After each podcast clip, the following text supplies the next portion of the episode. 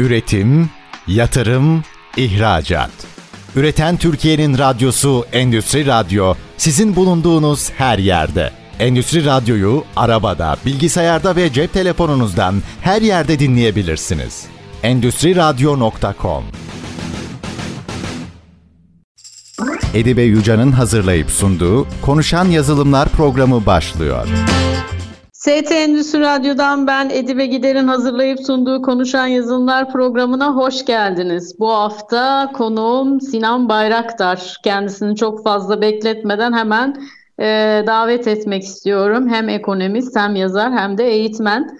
Dış ticarette son gelişmeleri konuşacağız. Aslında ara ara bununla ilgili içerikler hazırlıyorlar. Kendisi bahsetsin istiyorum. Sinan Hocam hoş geldiniz. Nasılsınız? Selamlar Edibe Hanım. Sağ olun. Teşekkür ediyorum takdiminiz için. Ben de iyiyim. Endüstri Radyo'da programlarınızı izliyoruz. Gayet güzel gidiyor. Ekonomiye yapıcı katkılar sağlamaya çalışan e, birçok konuşmacıyla beraber oluyorsunuz. E, güzel bir yarar e, ileriye dönük de devam ediyor. Teşekkür ediyorum sizlere. Biz teşekkür ederiz. Değerli vaktinizi ayırdınız, bizimle oldunuz bugün. Ee, hocam ben sizi çok yakından tanıyorum. Çok da kıymetlisiniz. Bizim için, ailemiz için çok kıymetlisiniz. Çok değerli hocalardan birisiniz. Biraz da dinleyicilerimiz sizi tanısın istiyorum. Kendi ağzınızdan kısaca hikayenizden bahseder misiniz? Evet teşekkür ediyorum. Zaman zaman Endüstri Radyo sizlerle beraber farklı programlarda beraber oluyoruz. Tabii ki ekonomi üzerine konuşuyoruz. Yazdığımız kitaplarla ilgili konuşuyoruz ama benim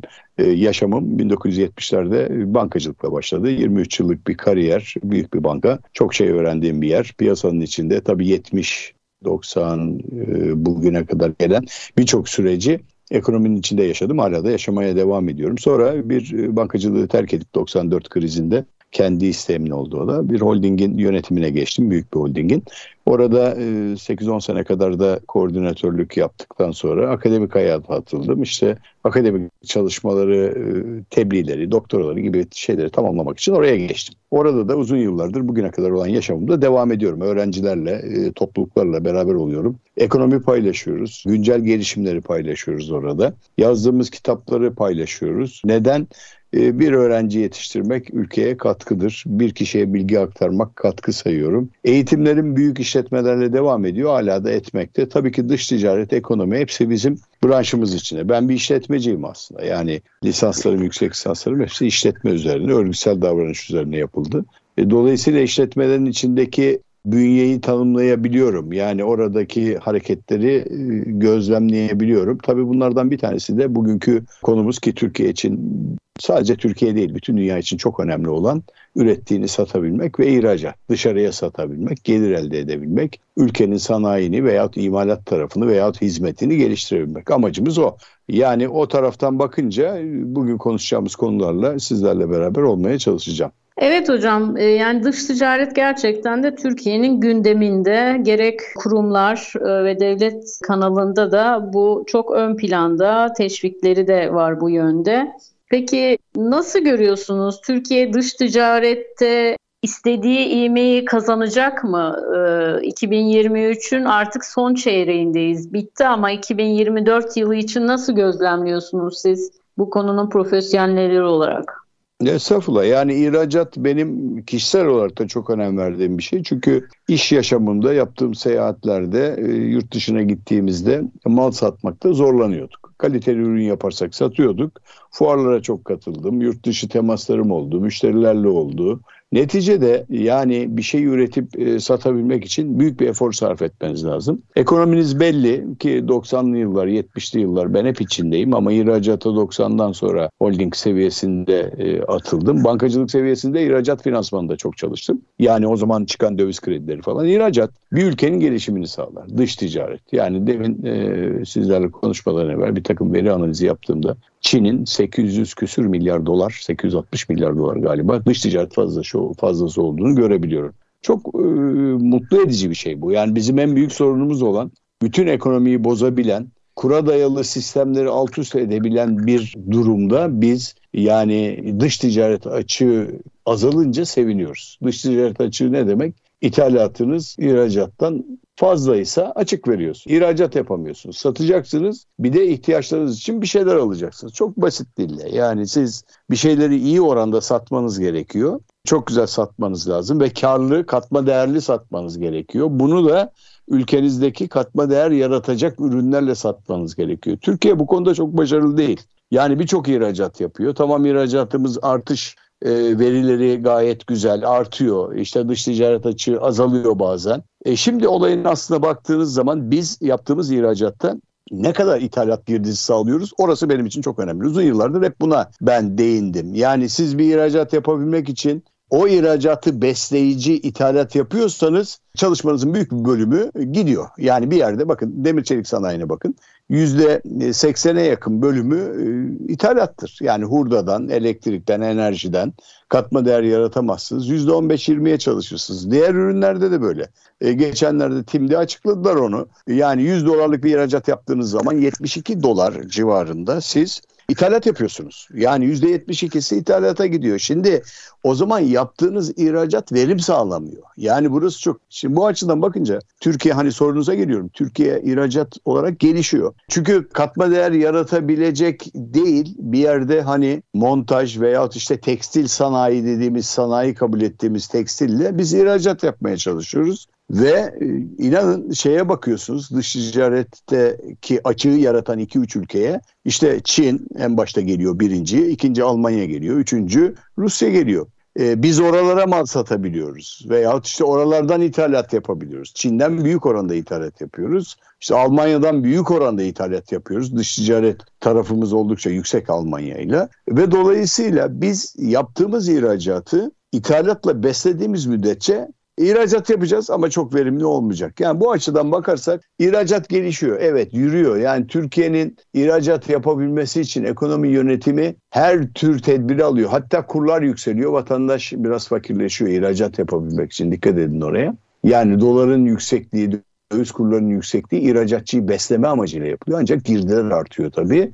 Bu sefer ihracatın hızını kesiyor. Yani siz rekabetçi fiyat veremezseniz maliyetlerde ihracat düşüyor. Türkiye böyle bir sarmal içinde. Ee, umarım ki tabii ki düzelecek ama çok güzel ürünler yapabiliyor ve ihraç edebiliyor. Ama bunları makine sanayi ve ağır sanayiye çevirmesi lazım. Peki hocam bu tür dış ticaret çözümleri işte bunların takibi veya bu tür dış ticaret ARGE departmanımızda bir eksiklik görüyor musunuz? Yani biz dış ticareti kontrol altına almak oradaki referanslarla, bağlantılarla mı ilerliyor yoksa daha profesyonel teknolojiyle kullanarak dış ticaret yapıyor muyuz? Yani bu burada yazılımlardan ve teknolojilerden de bahsediyoruz ya. Biraz da oraya bir giriş yapabilir misiniz acaba? Burada son neler geliştirdik acaba? Dış ticarette teknolojiyi birleştirebildik mi? Nasıl gözlemliyorsunuz? Edibe Hanım tabii ki yani söylediğiniz şey çok önemli. Yani bugün dünyaya baktığınız zaman dünya uzun yıllardır hatta yani ben onu biraz daha geriye götüreyim. 1984-85 yıllarında Microsoft'un ve Windows'un çıkımıyla burada bütün bu sistem veri yönetimine döndü. Yani uzun yıllardır benim aklım yettiği müddetçe ekonominin içinde e, yaşayan küçük bir ferd olarak teknolojik şeyleri hep takip ettim yapılanmalarını. O yıllarda vardı yine ama Türkiye bir takım şeylerde hiç yoktu. Yani oyuncu olarak tamamen yoktu. Ben 77 yılında ilk yurt dışı seyahatimi yaptığımda Avrupa'da Avrupa Birliği ülkeleri yoktu o zaman. AYT bile yoktu. Yani Avrupa'da, Almanya'da ve Fransa'da bilgisayar, kompütör kullanıldığını görmüştüm. O zaman ilgimi çekmişti bir genç olarak, bir genç bakıcı olarak. Ya bunlar ne yapıyor demiştim kendi kendime.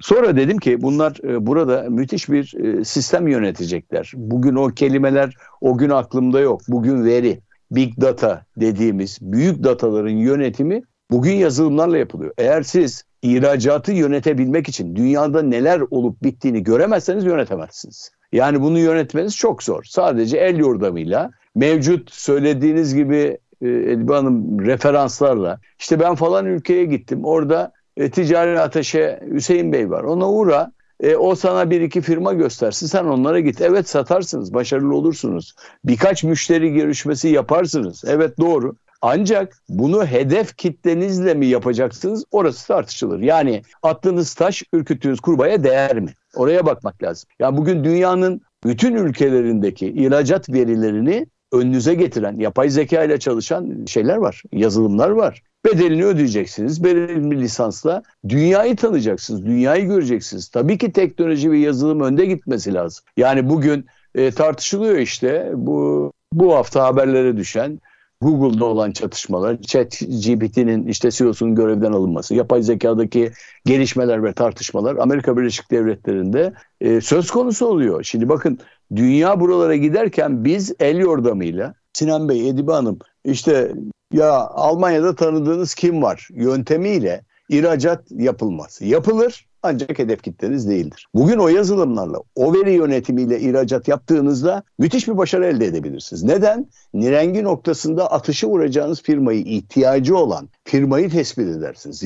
Yani bugün satış ihtiyaçların karşılanması sanatıdır. O ihtiyacı olan firma dünyanın her tarafında var. İhtiyaçlar bitmez. Yani bugün siz e, işte Arjantin'e ben ihracat yapabilir miyim dediğinizde sadece internette karıştırırsınız bir şeyleri. Ürünlerinizle ilgili bilgileri ki bugün internet de teknolojidir. Yani internetin de olması bir teknolojik şeydir, açılımdır. Oradan da bulabilirsiniz. Ancak yazılımları kullanarak firmanıza ait sistemleri kullanarak firmalara ulaşmak ve kurumsal bir tarafta ben bunu yapıyorum, fiyatım budur diyebilmek, hatta dünya fiyatlarını koordine edip kontrol edebilmek ancak e, data yönetimiyle olur. Bugün bütün dünya data yönetiyor. Yani biz eğer big datayı ve datayı, veri yönetimini kendi kendimize, e, ajandalarımızla, e, bilgisayarımızın Excel'ini aldığımız e, verilerle yönetmeye çalışırsak yarım kalırız. Bakın ihracat yaparız. Yapmayız demiyorum. Yapabiliriz. Biraz daha efor sarf ederiz. Çok koşarız. Uçağa bineriz. Gideriz. Fuarlara katılırız. Kanallar açık. Hep öyle yaptık zaten. Hala da öyle yapıyoruz. Gidiyoruz fuarda biriyle tanışıyor. Ama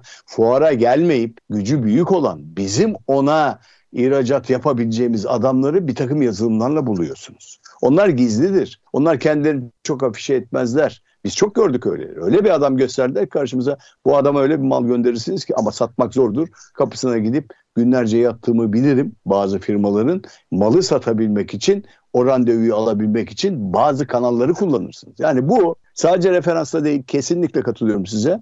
Bir takım yazılımların yönetmesiyle olacaktır. Evet hocam e, birinci bölümü tamamladık. Bir reklam arasına gideceğiz. Reklam arasından sonra tekrar devam edecek programımız. Aramızda Sinan Bayraktar var. Kendisi ekonomist, yazar ve eğitmen. Tabii bugün kendisiyle dış ticarette son gelişmeleri konuşuyoruz. Ekonomist olduğu için ve ihracata çok daha önem veren bir hocamız olduğu için bugün konuk olarak aldık. Ben Edibe Gider, Konuşan Yazılımlar ikinci bölümde görüşmek dileğiyle bizden ayrılmayın. Üretim, yatırım, ihracat. Üreten Türkiye'nin radyosu Endüstri Radyo sizin bulunduğunuz her yerde. Endüstri Radyo'yu arabada, bilgisayarda ve cep telefonunuzdan her yerde dinleyebilirsiniz. Endüstri Radyo.com ST Endüstri Radyo'dan ben Edibe Gider. Konuşan Yazılımlar programının ikinci bölümündeyiz. Aramızda Sinan Bayraktar var. Kendisi ekonomist, yazar ve eğitmen. Dış ticaretteki son gelişmeleri konuşuyoruz. Birinci bölümde sonuna doğru olmazsa olmazlarımız dış ticareti ve ihracatı arttırmak istiyorsak mutlaka bununla beraber e, hem dijital pazarlamayı hem de teknolojiyi mutlaka kullanmamız gerektiği vurgusunu yaptı hocamız. Peki e, burada geliştirilen yazılımlardan biraz bahseder misiniz hocam? Ne tür yazılımlar geliştirdik ihracat tarafında? Sizin önünüze mutlaka birkaç geliştirilmiş yazılım gelmiştir. Biraz da onlardan bahsedersek bu büyük veri e, yönetme e, metotları ne e, yani büyük veriden bahsettiniz. Bunlardan nasıl büyük veriyi e, ihracatta kullanacağız. Yönetme konusunda büyük veriyi analiz etme, orada e, istihbarat yapma gibi bu ne tür yazılımlar geldi? Biraz bunlardan bahsedersek dinleyicilerimiz de bilgi edinmiş olsunlar. Edibe Hanım son e, 3-4 yıldır yaptığımız bizim bir çalışmamız var. Yani bizim kuruluşlar üzerinden danışmanlığını yaptım, yönetimini yaptım. Bir kuruluş üzerinden aldığımız Big Data lisansı var. Çin üzerinden çalıştık buna isim vermek istemiyorum sonra tartışırız bunu. Dolayısıyla burada biz e, yaptığımız lisans anlaşmasında bir sistem üzerinden Big Data'yı bize servis ettiler. Belirli bir lisans bedeli karşılığında buradaki Türkiye'deki temsilcisi olduk. O şöyle çalışıyor. Çok muhteşem bir sistem o. Yani ben de baktıkça bazen hayret ediyorum bu da mı var diye.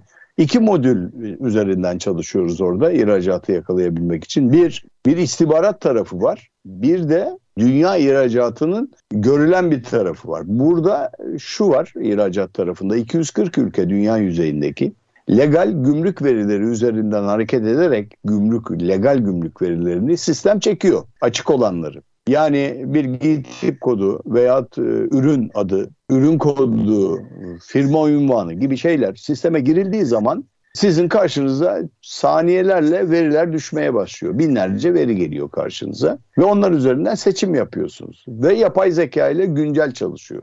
Günde 5 milyon kez yenilenebiliyor, güncelleniyor. Şöyle sistem yakaladınız, buldunuz GİTİP verisinden kendi firmanızın, Türkiye kapalı yalnız bu arada. Yani Türkiye'yi açmıyoruz sisteme. Rekabeti ve etik kuralları KVKK'ya da aykırı olmaması olması nedeniyle Türkiye'yi kullandırmıyor. Yani Türk firması nereye ne gönderiyor falan tartışmasına sokmamak için onu açmıyoruz. Onu kapattık. Şimdi burada ben de bazen e, çoğu zaman kullanıyorum onu. Yani birçok firmaya da verdik. Büyük ihracatçı firmalara. Biz olası ihracatlarda şunu planlıyoruz orada. Diyoruz ki yani ben bir ürün tasarladım, ürün e, yönetimi yapacağım. Ürün satacağım. Hangi ülkeye ne satabilirim? Emsalleri neler? Bir falan ülke bu GİTİP kodundan ne satıyor, ne alıyor derken bu veri yönetimi oradan çıkıyor. Size e, müthiş bir veri veriyor. Hatta şöyle kırarak götürüyor olayı. Yani tedarikçinin tedarikçisine doğru ulaştırıyor. Kim nereden ne aldı ve global bazda da şeyi gösteriyor. O ülkenin yaptığı e, ihracatı ve o ürünle ilgili hangi ülkelerden ne aldığını gösteriyor size. Olağanüstü. İkinci modülde de şu var. O Çin üzerine çalışıyor şu anda. İstihbarat modülü o. İstihbarat modülünde de Çin'deki bir firmaya giriyorsunuz. Ee, yaklaşık 25-30 bin firma var şu anda. Daha fazla data da gelecek. Oradaki firmayı görebiliyorsunuz. Onun e, yasaklı olup olmadığını, nacakotu var mı yok mu, bugüne kadar yaptığı çalışmaları, adresi, ulaşabileceğiniz CEO'ları hepsi var. E, ihracat tarafında da aynı olay var. Yani veriyi alırken ben kime ulaşabilirim dediğiniz zaman güncel mail adreslerinizi atıyor. Hatta bir bölümü daha var onun. Bir onlarla temas edebilmek için bir mail atabiliyorsunuz. Hazır mail dolduruyorsunuz içini Word dosyası gibi düşünün. O firmaya mailing yapıyor. Sonra dönüşlerde de sizi ikaz ediyor o sistem. Artı Hiçbir şey yapmadınız. Girdiniz, veri aldınız, baktınız, analiz ettiniz. Hatta not aldınız, liste çıkardınız gibi size dönüyor. Diyor ki bak sen falan firmayı araştırmıştın falan tarihte. Bak o firmayla ilgili şunlar geliyor, şu ülkeler geliyor, şu firmalar oraya yeni bir ürün veriyorlar. Yani olağanüstü bir veri yönetimi var ve bunlar legal, gümrük bilgilerinden geliyor. Yani illegal değil. Biz bunu çok araştırdık tabii. Bu ve benzer programlar var ama bizim kullandığımız çok ileri. Yapay zeka ile çalışan ihracatçıya ya gel arkadaşım bak hangi ülkelere ne ihracat yapacağız? Al bu teknolojiyi kullan. İnanın bedeli, bedeli e, rakam vermek istemiyorum. Yaptığınız ihracatın içinde çekirdek kalır. Bir firma yakalarsınız Oraya vereceğiniz 3-5 kuruşluk dolar e, bugün belki size yüksek gelebilir ama yarın yapacağınız ihracattaki kar marjınızda o size e, vızıltı çekirdek parası gibi gelebilir. Bunlar yatırımdır. Bakın bu tip şeyleri e, ben her zaman öne koymuşumdur. Çünkü siz eğer teknolojiyi kullanırsanız dünya ile rekabet edersiniz. Yoksa etme imkanınız yok.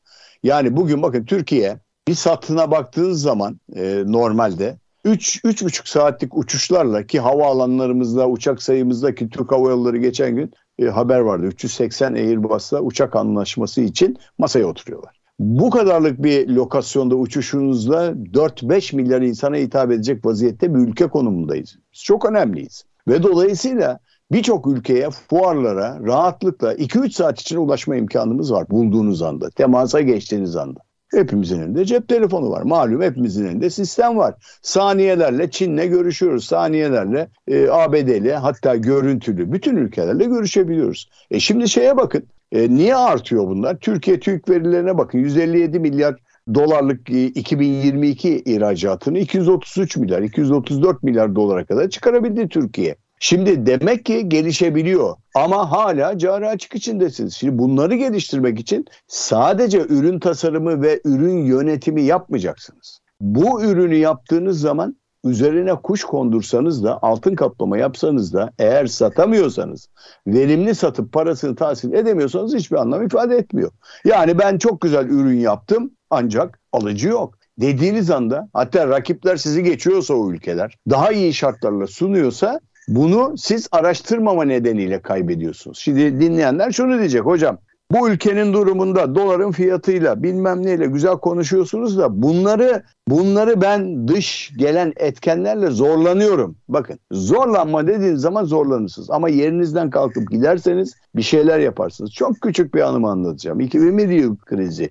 Geldiğinde bir tüccar arkadaşım var. Orta çaplı bir tüccar. Oturmuş televizyonun başında sürekli ekonomi ve kurların oynamasını seyrederek bunalıma giriyor. Akşama kadar dükkanda te- televizyon açık ekonomi yönet. Dedim ki arkadaşım bak bu bunu böyle yaptığın anda hiçbir yere varamazsın. Bu seni dibe çeker. Buradaki abi ne olacak halimiz derken dedim ki bak yerinden kalkacaksın. Önce pantolonu eskitmeyeceksin benim tabirimle. Ayakkabı eskiteceksin. Bak kurban bayramı geliyor. Git dedim bak benim bir arkadaşım var. Ben sana referans vereyim. Fas'ta ticari ateşelikte bir görevli bir arkadaşımız var. Git ona onu bul. Benim selamımı söyle. Hem gez hem de sana bir yardımcı olsun. Edip Hanım inanır mısınız? O arkadaş kalktı gitti. 2-3 bin dolarlık harcama yaptı. Yani seyahat masrafı hem gezdi. Kaldırdım yerinden kaldırdım. Gitti Fas'a o bizim arkadaşı buldu. Bulmasa da yapacak. Ticari ateşeliğe kapıya dayandığınız anda ben geldim kardeşim bana yardımcı olun dediğiniz anda bir şeyler çıkarırsınız ortaya. Dükkan görürsünüz en azından. Üç kuruş lisanınız varsa. Gitti o hafta o bayram haftası bir bayram günüydü.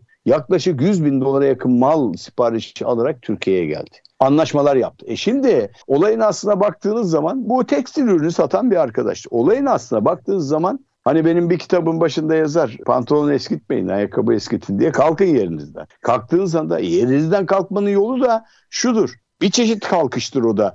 Cep telefonunuzu yazılımınızı açın bakın ve onunla ilgileyin. O da yerinden kalkmaktır ve dolayısıyla Bugün o sistemleri yönettiğiniz zaman e, beni tanıyanlar bilir, ismen de bilir. Biz o sistemi yönetiyoruz ve alan firmalar çok memnunlar, ulaşıyorlar. Hocam sayenizde yeni ihracat kanalları var, bulduk diyorlar. Bakın bu bir yazılım, teknoloji.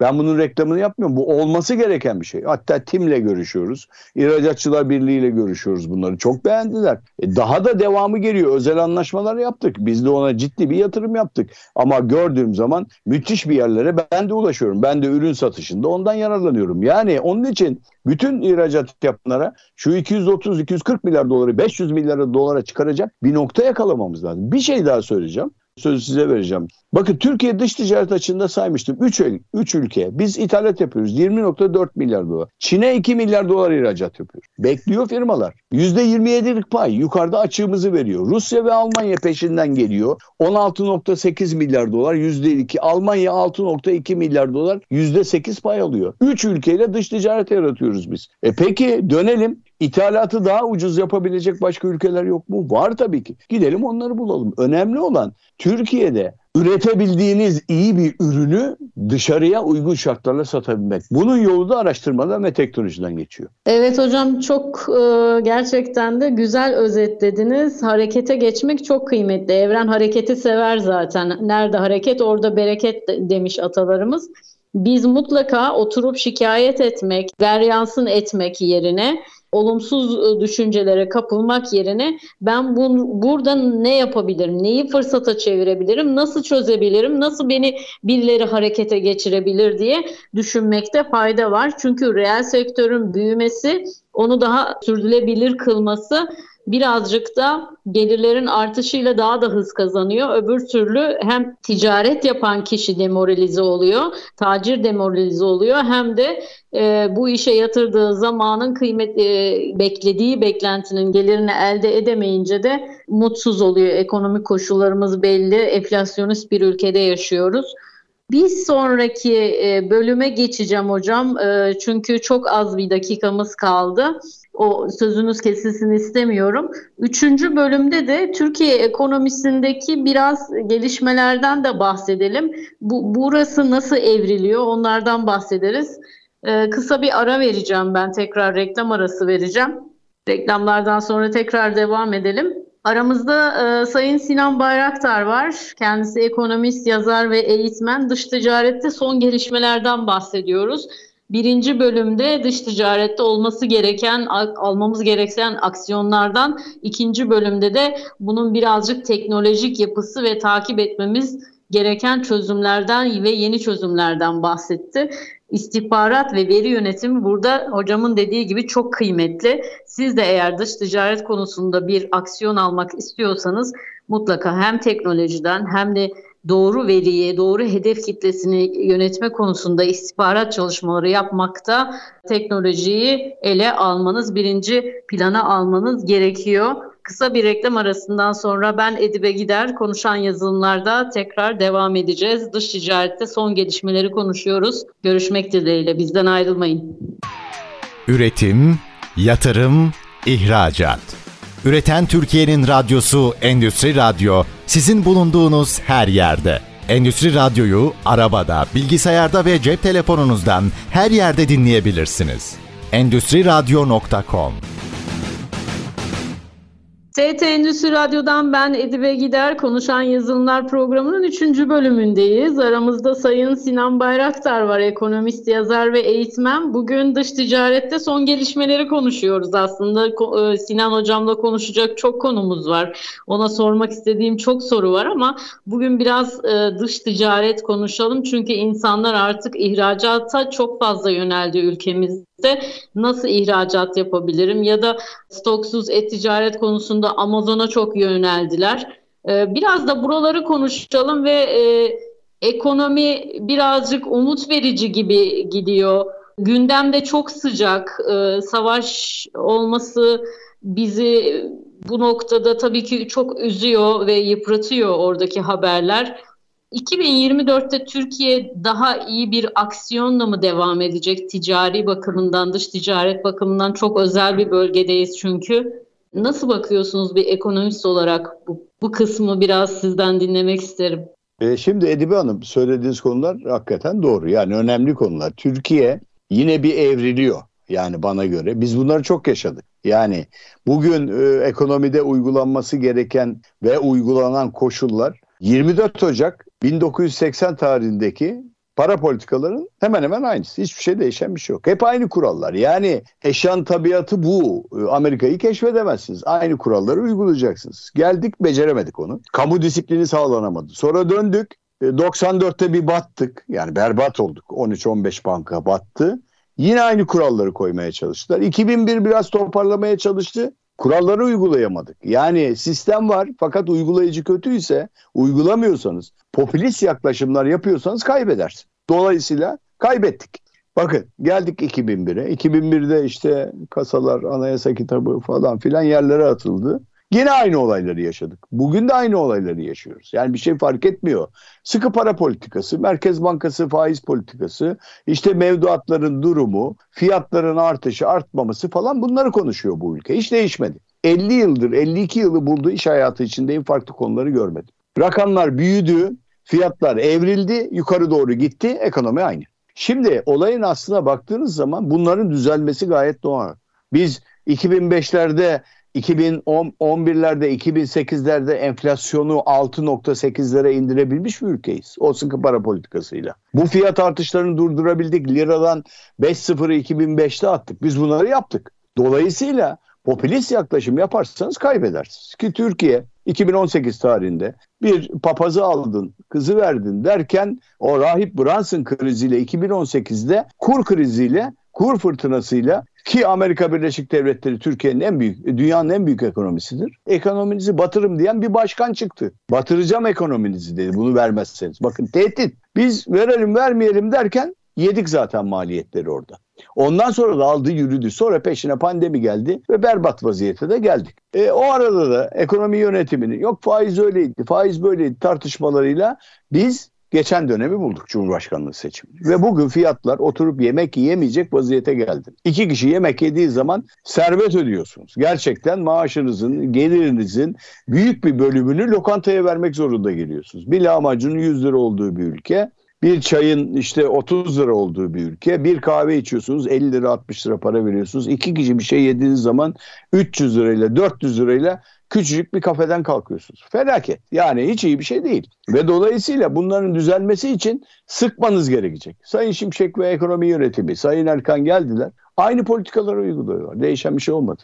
E mevduda parayı çekmeniz gerekiyor. Parayı o kadar bollaştırdı ki Türkiye emisyon hacmini arttırarak Merkez Bankası üzerinde. Eleştiriyorum ben bunu. Bütün ekonomik konuşmalarımda beni tanıyanlar bilir. Bu konuyu eleştirdim. Parayı ne kadar bol verirseniz harcama o kadar gider ve o kadar gittiği Peki zaman... Peki o zaman biz dış ticareti geliştirerek, ihracatı arttırarak bu enflasyonu yenebilir miyiz? Bu biz bu konuda ne yapabiliriz? Çözüm olarak neyi görüyorsunuz hocam? Tabii ki. Şimdi burada çok önemli bir şey. Önemli bir soru o. Biz ihracatı arttırmamız lazım. Biz iç pazarda evet bir şeyler satacağız. Bakın siz dış ticaret fazlasını yakalayamadığınız zaman sürekli içeridesiniz. Türkiye ithalatçı bir ülke. Sürekli dış ticaret açığı veren. Yani benim ihtiyaçlarım var. Ben sürekli alacağım. Sürekli aldığım zaman o rakam büyüyor.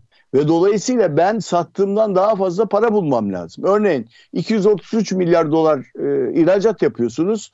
300 milyar dolar ithalatınız var. Arada 70 milyar dolar, 70-75 milyar dolar para bulmanız gerekiyor. Nereye gideceksiniz? O ilgili parayı Merkez Bankası'na veya serbest piyasaya döneceksiniz. Ya benim dış ödemelerim var. Doğalgaz ödeyeceğim. Ee, işte ithalatları finanse edeceğim dediğiniz anda o fiyatlar yükseliyor. Arzlar hep dengesi bu. Biz ne kadar ihracat yaparsak ülkeyi ekonomik olarak o kadar kalkındırırız. Ama ihracatın da katma değerli olması lazım Edibe Hanım. Katma değerli olmuyorsa ihracat yine bir anlam ifade etmiyor. Bakın orayı çok eleştiriyorum. Ben ithalat girdisiyle ihracata karşı olan bir insanım. Ha diyeceksiniz ki ne yapalım? Ya Türkiye'de bugün ağacınızın meyvesi vardır. Taşınız toprağınız vardır. Onu altın yapabilecek şekle getirmeniz gerekiyor. Şunu da söylüyor beni dinleyenler. Söyleyecektir. Hocam bu ham madde gelmezse ben bu ihracatı yapamam. Evet bu 50 yılın sorunudur. Kendi imalatınızı, kendi makinenizi, kendi ham maddenizi imal edemiyorsanız kalkıp o ülkenin malı, bu ülkenin malı, onu almayayım, bunu yapmayayım diyemezsiniz. Buna hakkınız da kalmaz. Çünkü sizin üretmeniz Hocam, gerekiyor. katma değerli ihracattan bahsettiğimizde biz e,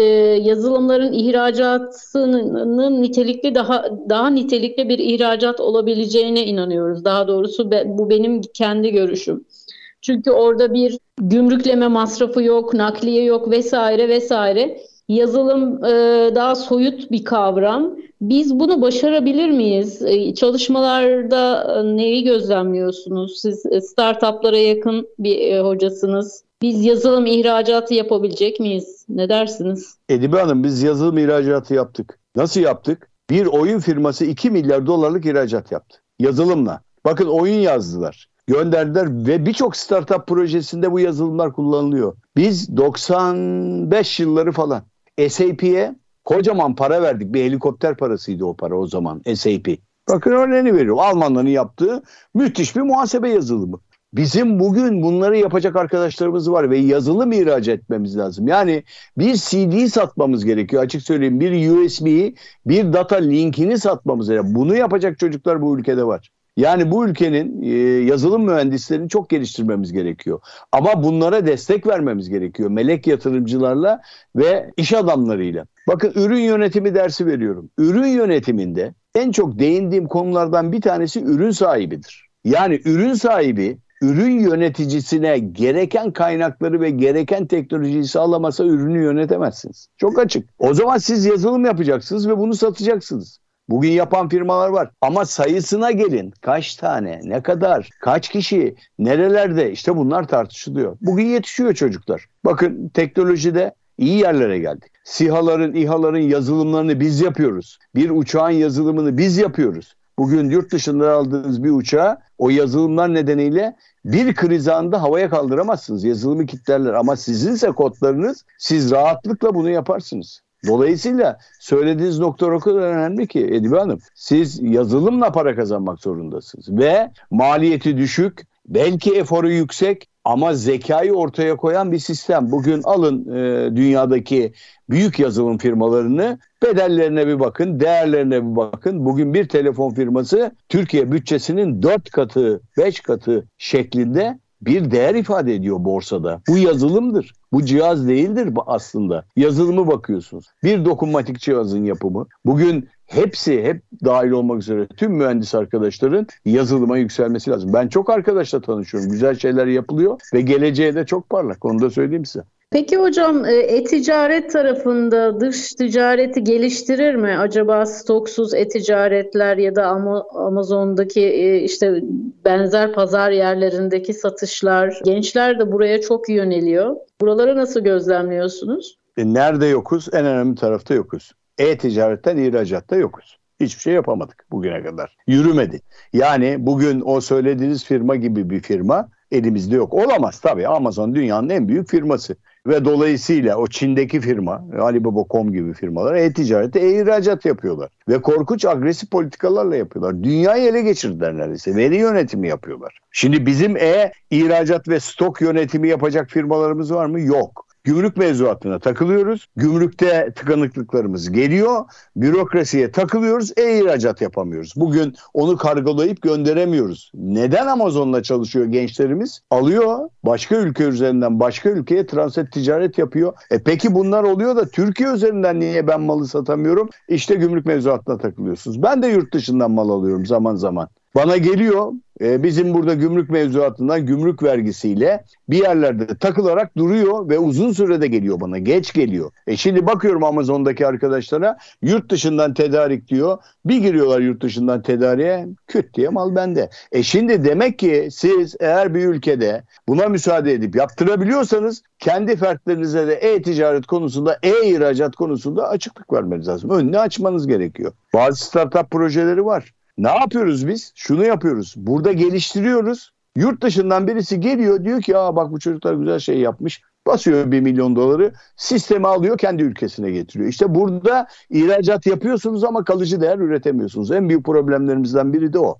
bence. Evet gerçekten de çok başarılı startuplar oluyor fakat e, yabancı ortaklara satışı gerçekleşiyor ve sürdürülebilir bir yerli e, yazılım markası oluşturamıyoruz ne yazık ki. E, ihracat tarafında da e, hocamın da bahsettiği pazar yerlerinde neden ülkemiz sadece depolama alanı olarak kullanılıyor gerçekten de beni de çok düşündürüyor. Yani burası sanki bir köprü görevi görüyor bir Avrupa ve Asya e, ülkeleri arasında. Fakat biz bunu kendi e, tek elimizde tutamıyoruz. Kendi kontrolümüzde tutup ya da bizim gençlerimize bu konuda daha fazla yatırım yapma olanağı sağlamıyoruz. E, belki bundan sonra daha fa- farklı şeyler, farklı senaryoları anlatıyor olacağız. Gençler belki e, ihracat ve e, ticaret tarafına daha fazla eğilecekler. Umudumuz o yönde. Son olarak hocam doğru hedef kitlesinden bahsettiniz. Bazı teknolojik yazılımlar sayesinde biz doğru hedef kitlesini de konumlandırabiliyoruz değil mi? Ondan da kısaca bahsedip kapanışa geçebiliriz. Süremiz daraldı çünkü. Sevgili Edibe Hanım, zaten önemli olan o. Hani atasözünü söylüyorum. Attığınız taş ürküttüğünüz kurbağaya değecek. Doğru hedef gitme ve fokuslanma, odaklanma budur. Odaklandığınız işi doğru yaparsınız. O hedefe doğru gittiğiniz zaman odak noktasında hareket ettiğinizde doğru sonuçlar çıkar karşınıza. Yani siz eğer e, tasarımınızı düzgün bir şekilde hedef kitleye doğru yöneltirseniz baktığınız tarafa gitmeme olanağınız yok. Oraya ulaşırsınız. Şimdi bunu tespit etmek için Teknolojiden yararlanacaksınız. Kalkıp gideceksiniz. Ama öncelikle hazırlanmanız gerekiyor. Bugün herkese soruyorum beni dinleyenleri. İnsanları tanımak 30 saniyedir. 30 saniyede açarsınız telefonunuzu. Muhakkak bir veri bırakmıştır bir yerde. Bir adım atmıştır. Bir karbon ayak izi vardır internette. Adınızı soyadınızı yazdığınız zaman ben diyorum beni tanımak çok kolay. Yazın adımı soyadımı karşınıza milyonlarca bilgi gelecek. Ya benim ürettiğim ya bana karşı üretilen bilgilerde. Hangi mecrada olursa olsun. Evet dolayısıyla buradan bir hedef kitle tasarımı yapabiliyorsunuz. En azından karşıyı tanıyabiliyorsunuz. O zaman döneceksiniz, yazılım kullanacaksınız, sistem kullanacaksınız ve buna yatırım yapacaksınız. Bakın iş adamlarına şunu söylüyorum. Ya lütfen 3 yemeğe az yiyin. 3 tane kokteyli az yapın. 3 tane harcamanızı düşürün, yazılım alın. Yazılım yapın. Gidin onlara teknolojiye, bilgisayarlarınıza, elemanlarınıza, IT'cilere para verin ve geliştirin. Hatta bunu profesyonel yapın. Üç yemeğe az ye. Hem kilo almazsın hem doğru dürüst bir yönetim yaparsın. Yani gidip Evet ailenizde para kazanıyorsunuz, harcayacaksınız. Ancak harcamanın büyük bir bölümünü iş yerine yapacaksınız. Katma değer o zaman yaratılır. Yaptığınız zaman o zaman elinize aldığınız o değerler inanın sizi geliştiriyor. Şimdi biz e, müthiş bir sistem satıyoruz. Bilgi satıyoruz. Bakın biliyorsunuz ne yaptığımızı. Eğitmenlik yapıyorum. Hocam eğitiminiz kaç lira? E şimdi bir bilginin bedeli sizin pazarlığınızla oluşuyorsa o bilginin bir anlamı olmaz. Ha biz insanlara fahiş böyle kalkıp da kocaman şeyleri önlerine koymuyoruz. Ya herkesin bir, bir şeyi vardır, bilgisinin değeri vardır. Onun pazarlığı. Bugün yazılımın da pazarlığı olmaz. Olur ancak fayda, amaç, maliyeti ve performansına bakarsınız onun. Performansa göre odaklanırsanız başarısızlık mümkün değil. Edibe Hanım ben dünya ülkelerini birçoğunu gezdim. Hepsi fokuslanmış ve odaklanmıştır. Ne yazık ki işte şirket ortalamalarımız 13-14 yıl. 100 yıllık cumhuriyette biz kalıcı değer sürdürülebilir firmaları yaratamadık. Birinci patron ölüyor, peşinden kalanlar götüremiyor. Ama yeni kuşağa hep şunu söylüyorum. İşte son yazdığım kitapta var o yönetim akademisi kitabı. Tanıyanlar alıyor onu zaten.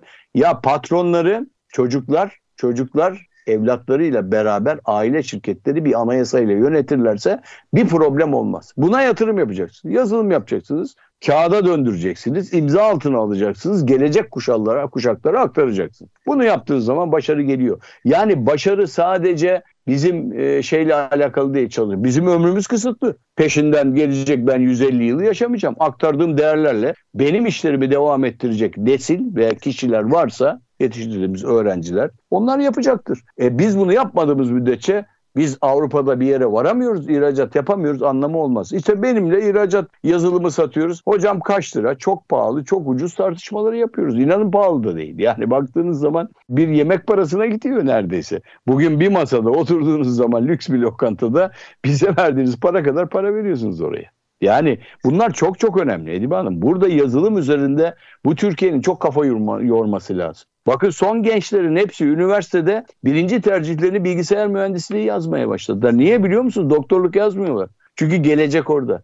Yani o fütürizm denilen olay bugün yazılımlarda, yapay zekada, pilde gibi teknolojide. Oralarda biz bir şeyleri yakalamamız lazım. Evet gerçekten de teknoloji hızla arttıkça gençlerin de buraya ilgisi yoğun bir şekilde devam ediyor. Aynı ilgiyi keşke KOBİ düzeyindeki ve e, kurumsallaşmış bir sistem kurmak niyetiyle yola çıkmış şirketlerde de olsun o heves. Maalesef e, bazı e, gruplar yani bazı jenerasyonlar teknolojiye direnç gösteriyor.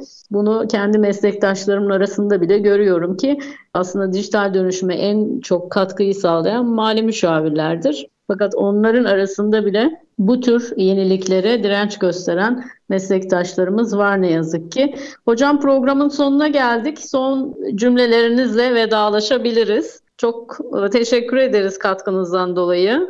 Estağfurullah sevgili Edibe. Ben tabii ki sana ve Endüstri Radyo'ya çok teşekkür ediyorum. Hatta geçenlerde bir sanayiciye şunu söyledim. Dedim ki radyo dinler misin? Hayır dedi bana. Endüstri radyoyu dinliyor musun? Hayır dedi bana. Biliyor musun? Biliyorum dedi. Peki bir dinlesene dedim. Neye dedi? E orada birçok konuşma yapılıyor. Birçok uzman tarafından bedava bilgi alıyorsunuz. Bırak bir kenarda açık olsun onu dinle dedim. Şarkı da dinle ama onu dinle dedim. İnanın çok önemli yayın yapıyorsunuz. Çok değerli yayın yapıyorsunuz. Yıllarda arzu ettiğimiz benim sanayinin içinde ve yani bugün ekonominin içinde olan bir fert olarak hakikaten çok değerli sizin Endüstri Radyo'nun. Umarım ki görselliğe de dönecektir. Endüstri TV olsun istiyorum ben. Oralarda da bir şeyler yaparız. Bizler e, sizlere bu katkılarınız için teşekkür ediyoruz ayrıca. Beni dinleyenlere de sevgiler, saygılar sunuyorum. Türkiye çok güzel bir ülke ama jeopolitik ve jeostratejik açıdan sıkıntılı bir ülke. Ama bunu hep birlikte atlatarak, çalışarak yapmamız lazım. Çok kısa değil, uzun çalışmalar yaparaktan bir yere doğru varacağımız kesin. Yeter ki biz ayakta duralım, sağlam duralım kendimize sahip çıkalım, ürünlerimize sahip çıkalım, değerlerimize sahip çıkalım. Dinleyenlere çok teşekkür ediyorum, sevgiler sunuyorum. Biz çok teşekkür ederiz hocam. Değerli vaktinizi ayırdınız bizim için. Gerçekten Endüstri Radyo ailesi olarak COBİ'lere ve tüm işletmelere, tüm endüstri, üreten Türkiye'nin radyosu sloganıyla işletmelere katkı sağlamaya devam ediyoruz. Ekibe de, e, ekip arkadaşlarıma da ve kurucumuz Recep Bey'e de çok teşekkür ediyorum bu alanda bir vizyon kazandırdığı için ve bize bir alan açtığı için. ST Endüstri Radyo'dan ben Edibe Gider, Konuşan Yazılımlar programının sonuna geldik. Bugün aramızda Sinan Bayraktar vardı. Kendisi hem ekonomist hem yazar hem de eğitmen. Son kitabını da mutlaka edinmenizi tavsiye ederim. Dış ticarette son gelişmeleri konuştuk. Çok önemli değişimlerden hem de ekonomi, Türkiye ekonomisinin gündemini değerlendirdik. Bir sonraki hafta, bir sonraki konukla görüşmek dileğiyle kendinize çok dikkat edin. Hoşçakalın.